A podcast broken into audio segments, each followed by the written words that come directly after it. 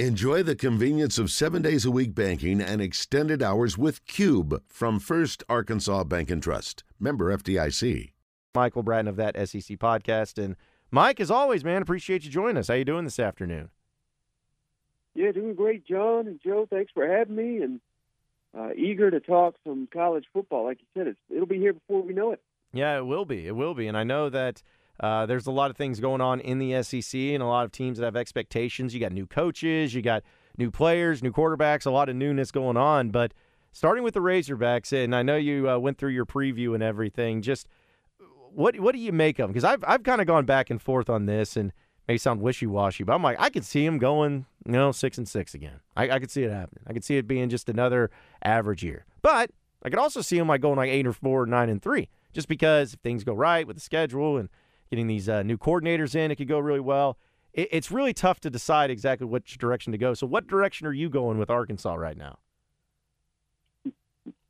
Well, not to sound like a broken record, Job, but I'm kind of right there with you. I mean, it certainly feels like the program is at a crossroads, and that isn't necessarily a bad thing, but just the way last season ended, and I think a true evaluation of a head coach, and Sam Pittman, obviously, overall, he's been outstanding. You know, we got to remember the program he inherited, but I think the true evaluation is not the coordinators he brings on the first time, because I thought they had the best pair of coordinators in the entire SEC, and that certainly propelled the Razorbacks the last couple of years. But the true test comes now when he has to replace those guys, and that doesn't mean Dan Edos and Travis Williams are going to be bad hires, but it remains unknown if those are upgrades or not, because I know Kendall Rouse not always the most popular in that state, but he overall did a very good job. So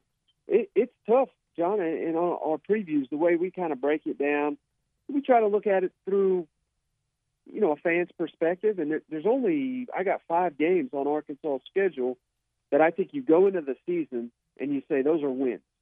And then I've got 5 that are toss-ups and only 2 that I think are definite losses. So to your point, 6-6 all the way to possibly 9-3. Anywhere in that range, I think, is realistic for the Razorbacks. Arkansas is back in a familiar spot on offense with a returning quarterback, KJ Jefferson, running back, Rocket Sanders, but back to last year where they were with receivers. That's where the big unknown is, and they start there again this year. A lot of turnover with the receivers. How do you see the receiving core with Arkansas this year, what they've added? Yeah, again, they did it last year, though. They essentially had to do the same thing. They've replaced more or less the entire receiving core, and they did it through transfers. So there's optimism that they can do that again. But just because they did it last year, so obviously no guarantee that they'll do it again. But I got faith in this staff to get that done. But the receivers, question mark. But I think an even bigger question mark is tight end, which kind of goes hand in hand with that. I think tight ends is probably the weakest position group on the entire roster. Now, they did add some. They added a guy out of North Texas, Gums, who was prolific at that level. They added a couple of true freshmen that are already hearing good things about, and I believe maybe the highest-rated high school prospect in the state of Arkansas who on the roster now, and he's the tight end as well. So there's talent there, but it's unproven talent. Once again, just going to have to be relying on these transfers, but it certainly helps that you got KJ Jefferson, who, in my mind, he's the best quarterback in the SEC. If you got the quarterback, that means so much more than having established receivers, in my mind. Well, and the thing, too, Mike, is we know that with Arkansas and with every team in the SEC, there's expectations. And, Sam Pittman's entering into his 4th year. I don't feel like he's on the hot seat. I feel like if you're on the hot seat, it kind of means you're a do-or-die year. But just what do you make of his current job status, and what's something that he may have to do this year to keep that going? Because you can't go from 9 wins to 7 wins to less than that and expect to be around. But I think also – going to a bowl game, going to postseason, winning more games than you did the previous year is also a good start. But just what do you make of his current situation as a coach and maybe what he needs to do this season to show that he's still the man for the job and still going in the right direction? Yeah, I think now I don't know the validity to all the rumors out there, but certainly by the tail end of last season, there was a lot of discussion of division in the locker room. I think things like that, we cannot have that for a consecutive season. And with so many players jumping into the portal, I think that validates some of those rumors. Again, not everything you hear is true, but and then both coordinators leaving. Are they leaving because they don't believe in Sam Pittman, because they don't believe in the direction of Arkansas? I certainly don't think that's the case, and you certainly can't blame Barry Odom for taking a head coaching job. I mean, obviously, any coach wants to be a head coach is going to do that. And then the Kendall Biles, I mean, that's well documented. He was attaching himself to literally every coordinator position in the world. So it makes sense why Sam Pittman would want to move on. But I think just making sure that the culture is strong like it appeared to be 2 years ago, I think that is something that I'll be evaluating Sam Pittman on. And really last year it was disappointing, but the difference, John, was they were 2-4 in one-score ball games. And 2 years ago they were 2-2 in one-score ball games. So we're just talking a very slim margin of error. They're not getting destroyed in these games. But if you really want to go out and prove that you are the man for the job, I think you got to – I don't know that you're going to accomplish that necessarily this season, but it's beating an LSU on the road. It's beating an Alabama, snapping that streak. That'll buy you so much goodwill. Now, I don't think that's the only thing he's got to do, but, you know, if they win 8 games next year, I think he'll have the full support of nearly the entire fan base. It kind of goes back to what you're saying. We just can't go 6 wins or less, particularly after winning 9 games a couple of years ago. Mike, you mentioned going into the season with about 5 guaranteed wins on the schedule, so that's assuming the 4 non-conference games. But when you go to that one conference game, which one are you looking at to say that that's a win for Arkansas? It would be Mississippi State at home, October 21st. I think any reasonable Arkansas fan, you expect to beat Mississippi State at home. So that's, and they got obviously a new head coach, new offensive coordinator, a lot of change. Just not sure how good Mississippi State is going to be this fall, but multiple toss-ups, and that's the tricky part for Arkansas. I got A&M as a toss-up. I got at Ole Miss as a toss-up. At Florida is a toss-up. Auburn at home is a toss-up. And I hate to say it, but Missouri at home, also a toss-up. Now, I could be talked into Arkansas winning 4 of those games. I'm not sitting here saying they've got a no shot, but I think those are truly 50-50 games. And if you're going to catch Florida, this is the year to catch them. If you're going to catch them in the swamp late in the season after they probably get clobbered by Georgia, I mean, it could not line up any better for Arkansas when they're getting Florida. They should beat Florida, but to me that's a toss-up because it is on the road. Speaking with Michael Bratton of That SEC Podcast here on the Jones & Son Diamond and Bridal Fine Jewelry Hotline. So, Mike, I know that the SEC schedules reportedly are going to be released tomorrow for 2024 with the addition of Oklahoma and Texas and all of that. Do you think that it'll be what's been reported for Arkansas, being Missouri, Ole Miss, and Texas? Do you think that's the case, or do you think that maybe there'll be some other teams, or maybe some other teams you'd like to see them have as one of their permanent opponents? Yeah, it's interesting. So we kind of went through this exercise on my show about a week ago, and just based on what I'm hearing, I mean, I think they are going to try to keep it as balanced as they possibly can, and how they do that is they essentially, as I understand it, they're splitting the league into half. The top half and the bottom half, and they're basing that on the last 10 years in conference play, what your record is. So based on that method, Arkansas is a bottom half team, and that's good news with this schedule, because if that's truly the way they're going to do it, they're going to give you 5 bottom-tier teams and then 3 upper-tier. So a more favorable schedule. I'm not sure that they're locking anybody in to a 3-game model, the permanents that have all been rumored, because as I understand it, and this is not official by any means, but I think they're only doing this for 1 year. So it's not like it's going to be, these are your 3 you're going to get, and this is permanent. they're still trying to figure all that out. But again, this is just what I'm hearing.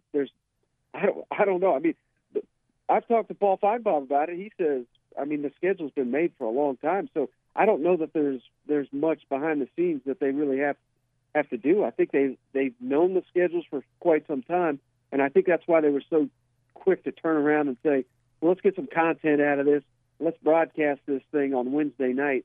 So I'm pretty fascinated to see how it all plays out. That model also changes, though, Mike, when you're talking about an 8-game schedule, 9 games. So with an 8-game schedule, you can do the permanent opponent like they've always done, but if you go to 9 at some point, that's when you can incorporate the 3 permanent opponents. Is that the case? Yeah, exactly. Now, again, I don't know when they're going to go to 9 or if they will. And I've had discussions with people with that as well. And I've kind of been a 9-game supporter, but I understand the 8. And either way, the SEC wins. And if you stay at 8, you're prioritizing trying to get more teams into the college football playoff, which is something that seemingly most fans are obsessed with now. I'm not necessarily in that camp, but I understand it. I'm more about getting marquee rivalry games on the schedule so we can see Texas and Arkansas play every year, so we can see Texas A&M, on and on and on. I mean, there's so many great games that are going to be available to the SEC if they go to the 9 games. That's why I favor it.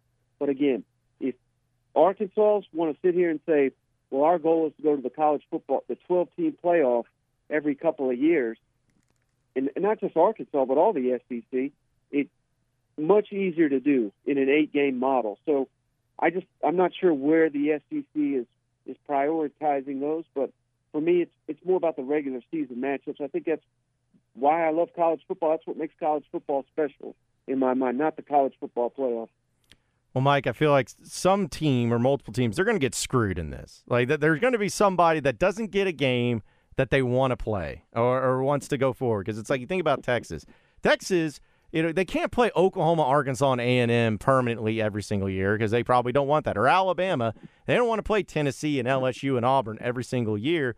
So it feels like one of these games, one of these rivalries is going to get nixed. Who do you think or what do you think ends up happening as far as going forward? Do you think some of these games maybe don't end up happening that everybody thinks should happen each and every year? Well, I would certainly love, not that I anticipate this happening, but I would love, after Nick Saban threw a big wrench into this 9-game model, if Greg Sankey comes aboard and says, well, guess what, Alabama, you get Auburn, Georgia, LSU, Oklahoma, A&M, Tennessee, on and on. I mean, that's what I'm rooting for. But we all know Alabama, they kind of run the league. So that's not going to be happening, I can guarantee you that. I think who gets kind of screwed out of this deal, it's going to be Auburn. It's always Auburn because they got to catch Alabama and Georgia, and then I'll be interested to see how the rest of that shakes out. But they are one of these that is cut into the upper half, even though they are, for being honest, they're not an upper tier SEC team right now, but they have been the last 10 years. So I think they're going to catch some heat or some tough break, so to speak, from the SEC schedule. I think that's the one to keep your eye on, Auburn. I think Auburn's going to be really upset on Wednesday night. If it is one permanent opponent, you think for Texas OU, since they're coming in together, is it more likely Texas and OU or maybe Texas A&M? No, it would be Texas and Oklahoma for sure, which is another reason I support the 9-game model, because what in the world's the point of having Texas and Texas A&M in the same conference if they're not going to play annually? That's the height of stupidity, if you ask me. Yeah, and I think also because they used to play the day after Thanksgiving or the Thanksgiving weekend every year, and A&M's always played LSU. So if they bring that game back, I guess you're going to have maybe Oklahoma play LSU at the end of the year because it doesn't seem like they're going to have Bedlam still going on. It's just that's what's going to be fascinating going forward too is the end-of-season rivalry games and maybe something being changed there different. We know Arkansas is getting Missouri, and that sucks, but it is what it is. But I'm wondering how that's going to work out, or maybe is it going to be LSU-Oklahoma playing each other on Thanksgiving weekend? Well, the sad thing is, John, we can't get any of this resolved until we know how many conference games they're going to play. And they just keep kicking that can down the road. I mean, I heard someone joke they may even delay this Wednesday schedule release because that's just what they've been doing. They just delay. It's a lightning delay. It's another lightning delay that they have to have going on. Exactly. So, I mean, I wish I had an answer for you, but until we know how many games they're actually going to be playing, they can't possibly figure out, you know, the rivalry weekends and the annual rivals and things of that nature until we know if it's 8 or 9. And some of these teams have out-of-conference rivals for that weekend. South Carolina, Clemson, Georgia, Georgia Tech, Kentucky, Louisville. So there's that aspect to think about also.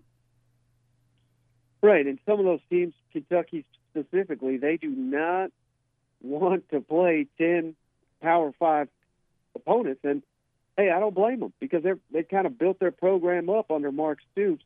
And credit him because, I mean, Kentucky was awful 10 years ago. Now they're solid, you know. They've won 10 games, 2 out of the last 5 years. So credit to them, but they are doing it largely by playing a joke of a non-conference and playing an E schedule. So teams like that, they're just not wanting to play 10 Power 5 games, and I get it. So what's the incentive for them to have to play 9 plus Louisville, who finally has hired a coach again to where they may be formidable in that state? But I think that's part of the reason we're kind of held up at an 8-game SEC schedule as well. Yeah, I don't know really what the end game's going to be with this whole thing. It seems like they're trying to figure out. Maybe they already have it figured out, but like you said, they're just waiting until the last minute to try to make a big production out of it too. It's just there's going to be people that are unhappy. There's going to be people that are going to be complaining.